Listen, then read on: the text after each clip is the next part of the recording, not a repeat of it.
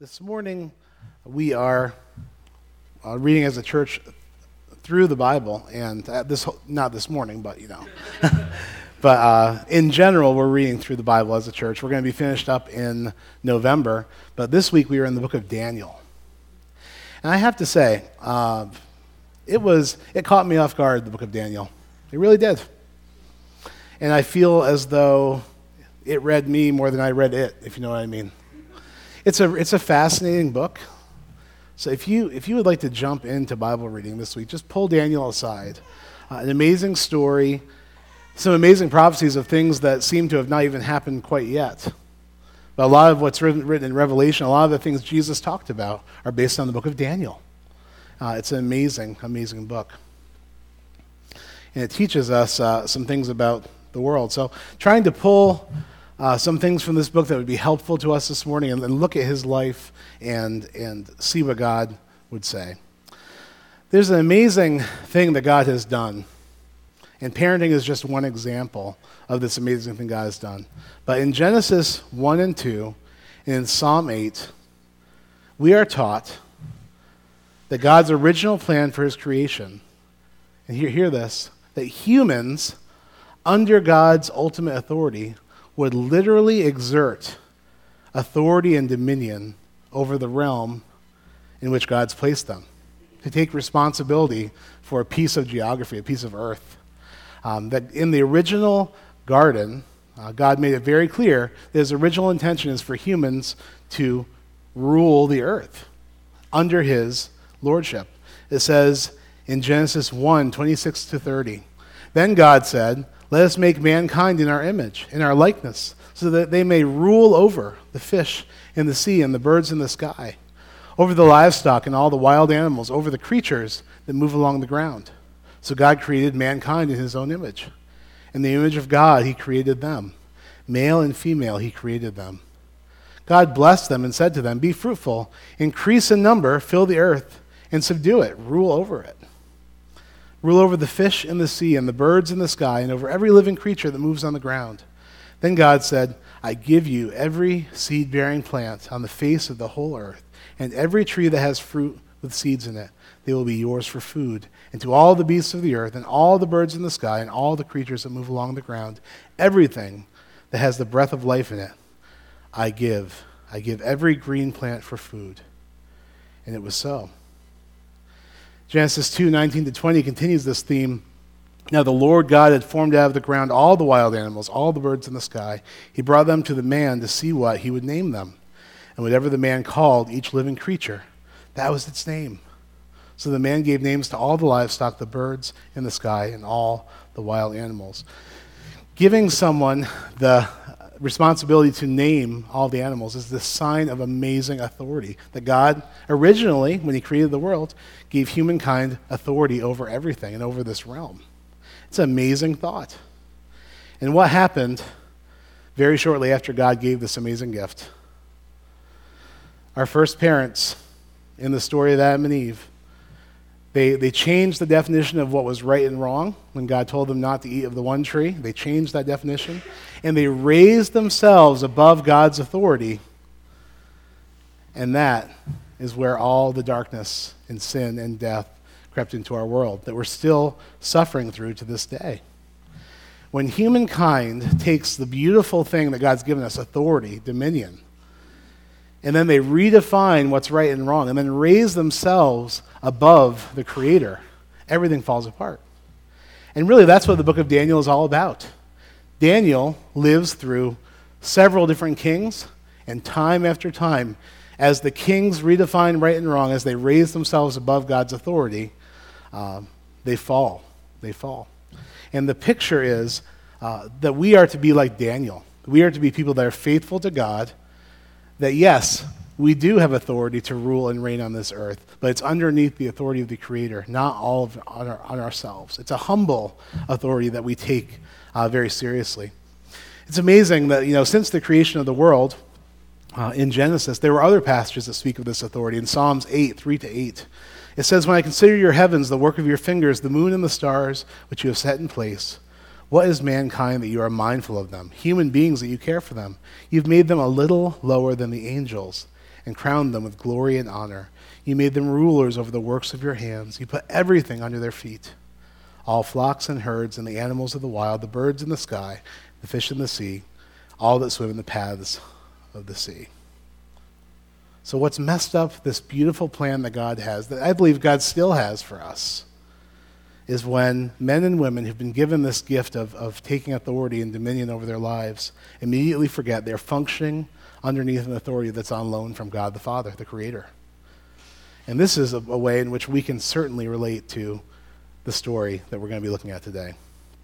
Um, people become uh, undone and messed up whenever they take God's authority, push it down, and raise themselves above it. So we live in this tension where we are supposed to take responsibility and govern our lives, but it's underneath the authority of God. We have to always remain humble, uh, like Daniel. So we're going to take a look at some uh, a survey of the book of Daniel today. Before we do that, I just want to notice a comment that's made about Daniel at the end uh, in Daniel Daniel 10. Daniel goes to pray for, for his nation who are in captivity in Babylon. And he's talking to God and he's just interceding on behalf of his people. And God says to Daniel, Daniel, you who are highly esteemed, consider carefully the words I am about to speak to you and stand up, for I have now been sent to you. And when he said this to me, I stood up trembling. Then he continued, Do not be afraid, Daniel. Since the first day that you set your mind to gain understanding and to humble yourself before your God, your words were heard, and I have come in response to them. Do not be afraid, verse 19, O man highly esteemed. Peace, be strong. Be strong now, be strong. And when he spoke to me, I was strengthened and said, Speak, my Lord, since you've given me strength.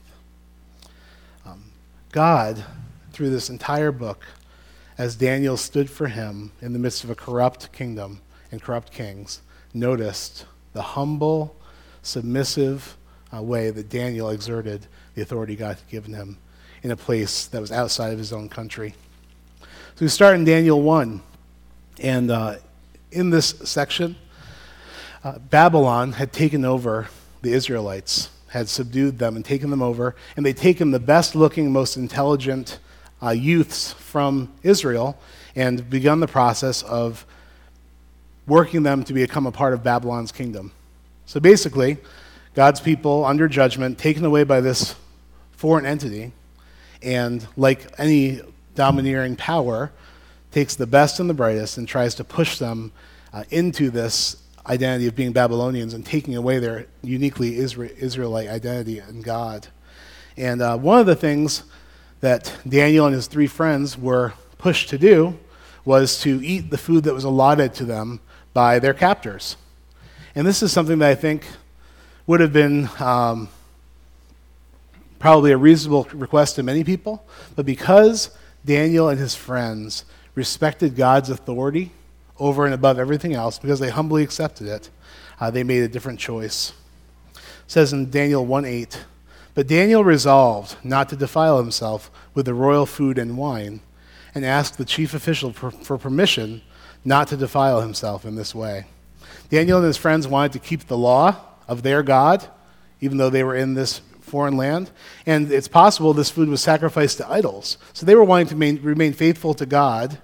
And so they, he did this amazing faith filled risk. He said, I need to get out of this. I, I, is there any way I can avoid eating this food? And God did this amazing thing in response to Daniel's faith. It says in verse 9 God had caused the official to show favor and sympathy to Daniel. But the official told Daniel, I'm afraid of my lord the king, who has assigned your food and drink. Why should he see you looking worse than the other young men your age? The king would then have my head because of you. Daniel then said to the guard, whom the chief official had appointed over Daniel, Hananiah, Mishael, and Azariah, Please test your servants for ten days Give us nothing but vegetables to eat and water to drink. Then compare our appearance with that of the young men who eat the royal food, and treat your servants in accordance with what you see. So the official agreed to this and tested them for 10 days. Now, hear, hear what God did in response to their great faith At the end of the ten days, they looked healthier and better nourished than any of the young men who ate the royal food. So the guard took away their choice food and the wine they were to drink and gave them vegetables instead. To these four young men, God gave knowledge and understanding of all kinds of literature and learning, and Daniel could understand visions and dreams of all kinds. This amazing, humble spirited man um, who looked to God as the ultimate authority and took these really risky moves of stepping out in faith and, and doing something according to his conscience and his faith in God being the Lord. And look how God blessed him in the midst of this culture that did not observe Israel's God to be the true God. So, this, this favor that God gave Daniel came in really handy. Nebuchadnezzar had a dream, and he had a dream that, that uh, the king had a dream that was so disturbing to him that he, he wanted to get interpreted by somebody. And so he brought all of his wise men of his religion and, and, and the religion of Babylon in to help him with, interpret this troubling dream. And he told them that they had to not only interpret the dream, but tell him what the dream was first, which is really a high pressure situation. His magician said, What you're asking us to do is impossible. And so, because he was the kind of king that he was, he said everyone needed to be put to death who was a wise person in the kingdom. When Daniel heard about it, once again, Daniel, our humble, um, humble and meek, faith-filled man, uh, in verse 16, he went to Daniel went to the king, it says, and asked for time so that he might interpret the dream for him. Then Daniel returned to his house and explained the matter to his friends Hananiah, Mishael, and Azariah, and he urged them to plead for mercy from the God of heaven concerning this mystery, so that he and his friends might not be executed with the rest of the wise men of Babylon. And during the night, the mystery was revealed to Daniel in a vision. Then Daniel praised the God of heaven and worshiped him. It's an amazing thing that as Daniel exerted a faith filled risk in the middle of a very contrary culture and dangerous place, God came through, through for him time and time and time again. In verse 30, it says, As for me, this mystery has been revealed to me, not because I have greater wisdom than other living men but so that you, O king, may know the interpretation, and that you may understand what went through your mind. This was a dream in verse 36, and now we, we will interpret to the king.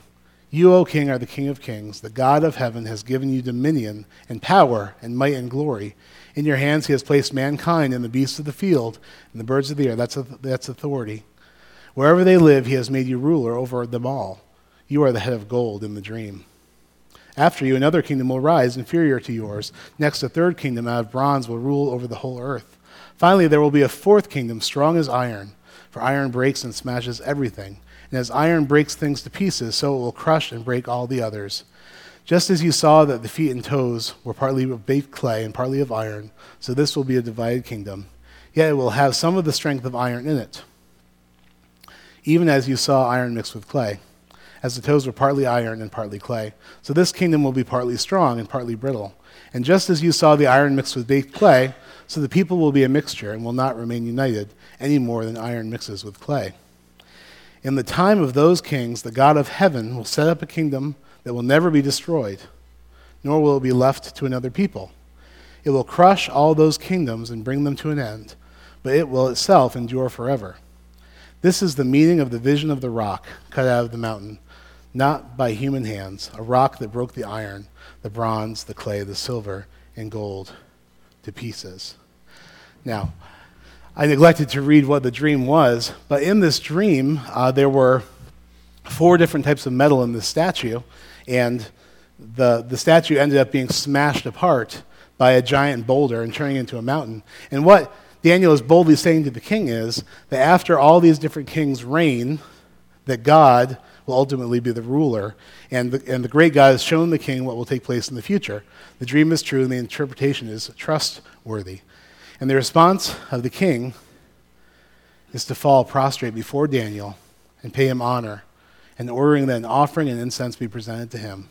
And the king said to Daniel, Surely your God is the God of gods and the Lord of kings, and a revealer of mysteries, for you are able to reveal this mystery. So this is now in response to Daniel's submissive, uh, yet bold, faithful moves, this king is now declaring that Daniel's God is the true God. And this is where it gets kind of funny, because in chapter 3, right after King Nebuchadnezzar has this revelation, he decides to make a giant statue of himself, which I think is so funny. Remember, what takes, what takes away the authority from earthly kings is when they exalt their own power and make their own definition of right and wrong. And so Nebuchadnezzar, after worshiping Daniel's God, says, You know what? That dream was pretty interesting. It's interesting how God's going to destroy all the kingdoms and he's going to be the one that rules over all. I think I'll make a statue of myself.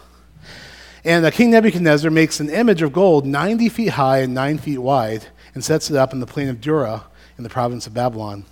He then su- summoned the satraps, the prefects, governors, advisors, treasurers, judges, magistrates, and all the other provincial officials to come to the dedication of the image he had set up.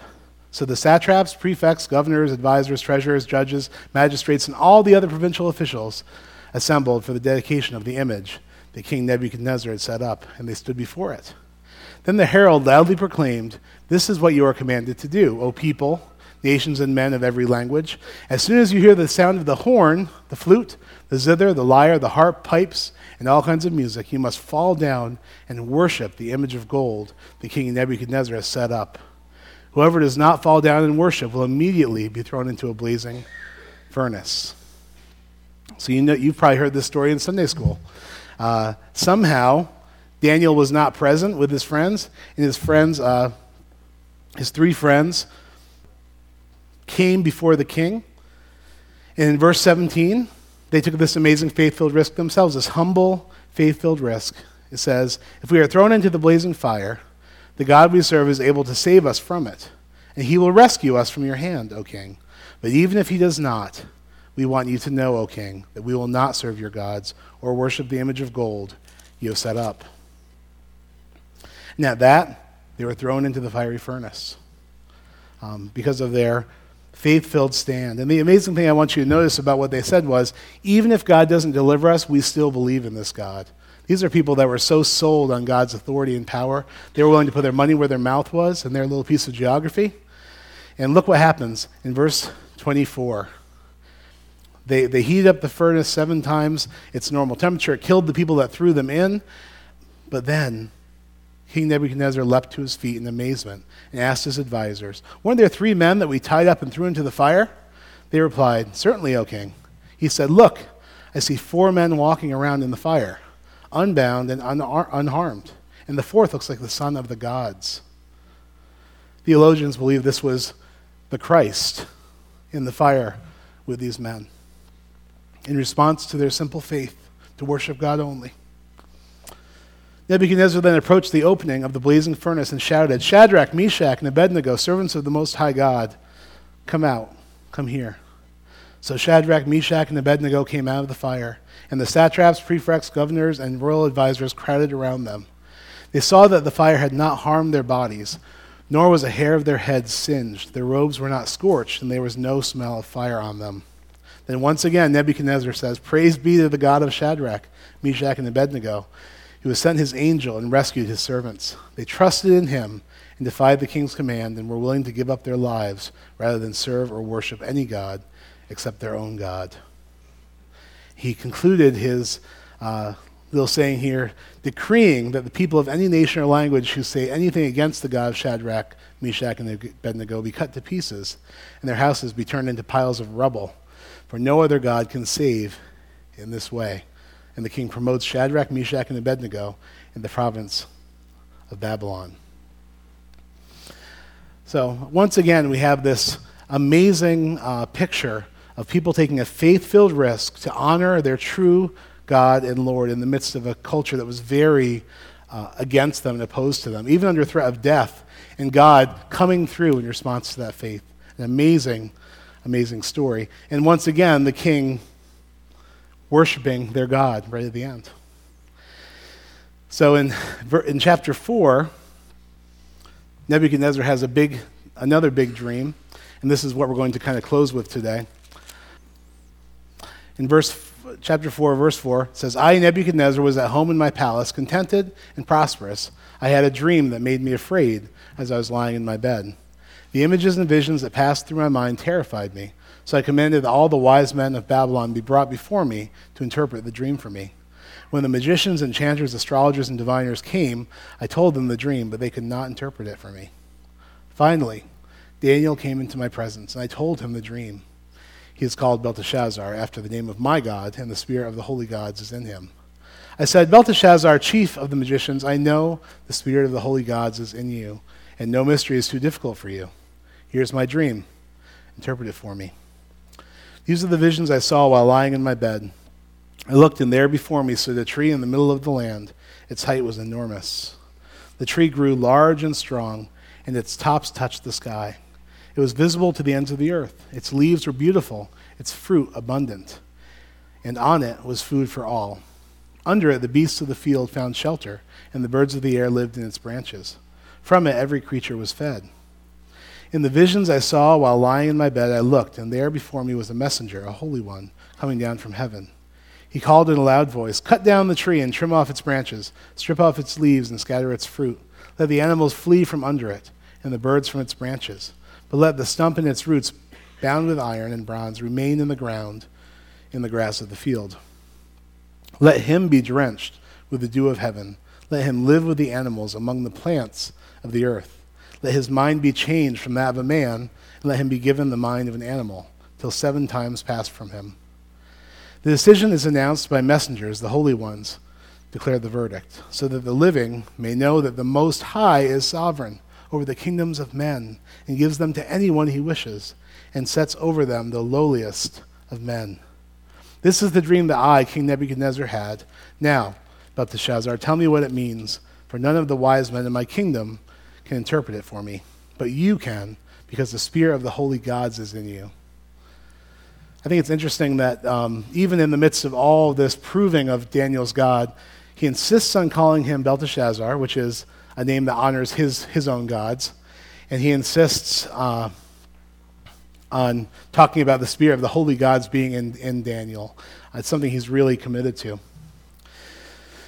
So in verse 19, then Daniel, also called Belteshazzar, was greatly perplexed for a time, and his thoughts terrified him. So the king said, Belteshazzar, do not let the dream or its meaning alarm you. And Belteshazzar answered, My lord, if only the dream applied to your enemies, and its meaning to your adversaries. The tree you saw, which grew large and strong, with its top touching the sky, visible to the whole earth, with beautiful leaves and abundant fruit, providing food for all, giving shelter to the beasts of the field, and having nesting places in its branches for the birds of the air, you O king, are that tree. You have become great and strong.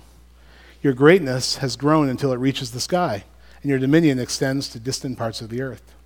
You, O king, saw a messenger, a holy one, coming down from heaven and saying, Cut down the tree and destroy it, but leave the stump bound with iron and bronze in the grass of the field while, it root, while its roots remain in the ground. Let him be drenched with the dews of heaven. Let him live like the wild animals until seven times pass by for him. This is the interpretation, O king, and this is the decree the Most High God has issued against my lord the king. You will be driven away from people, and you will live with the wild animals. You will eat grass like cattle and be drenched with the dew of heaven. Seven times will pass by for you until you acknowledge that the Most High is sovereign over the kingdoms of men and gives them to anyone he wishes. The command to leave the stump of the tree with its roots means that your kingdom will be restored to you when you acknowledge that heaven rules. Therefore, O king, be pleased to accept my advice. Renounce your sins by doing what is right, and your wickedness by being kind to the oppressed. It may be that then your prosperity will continue.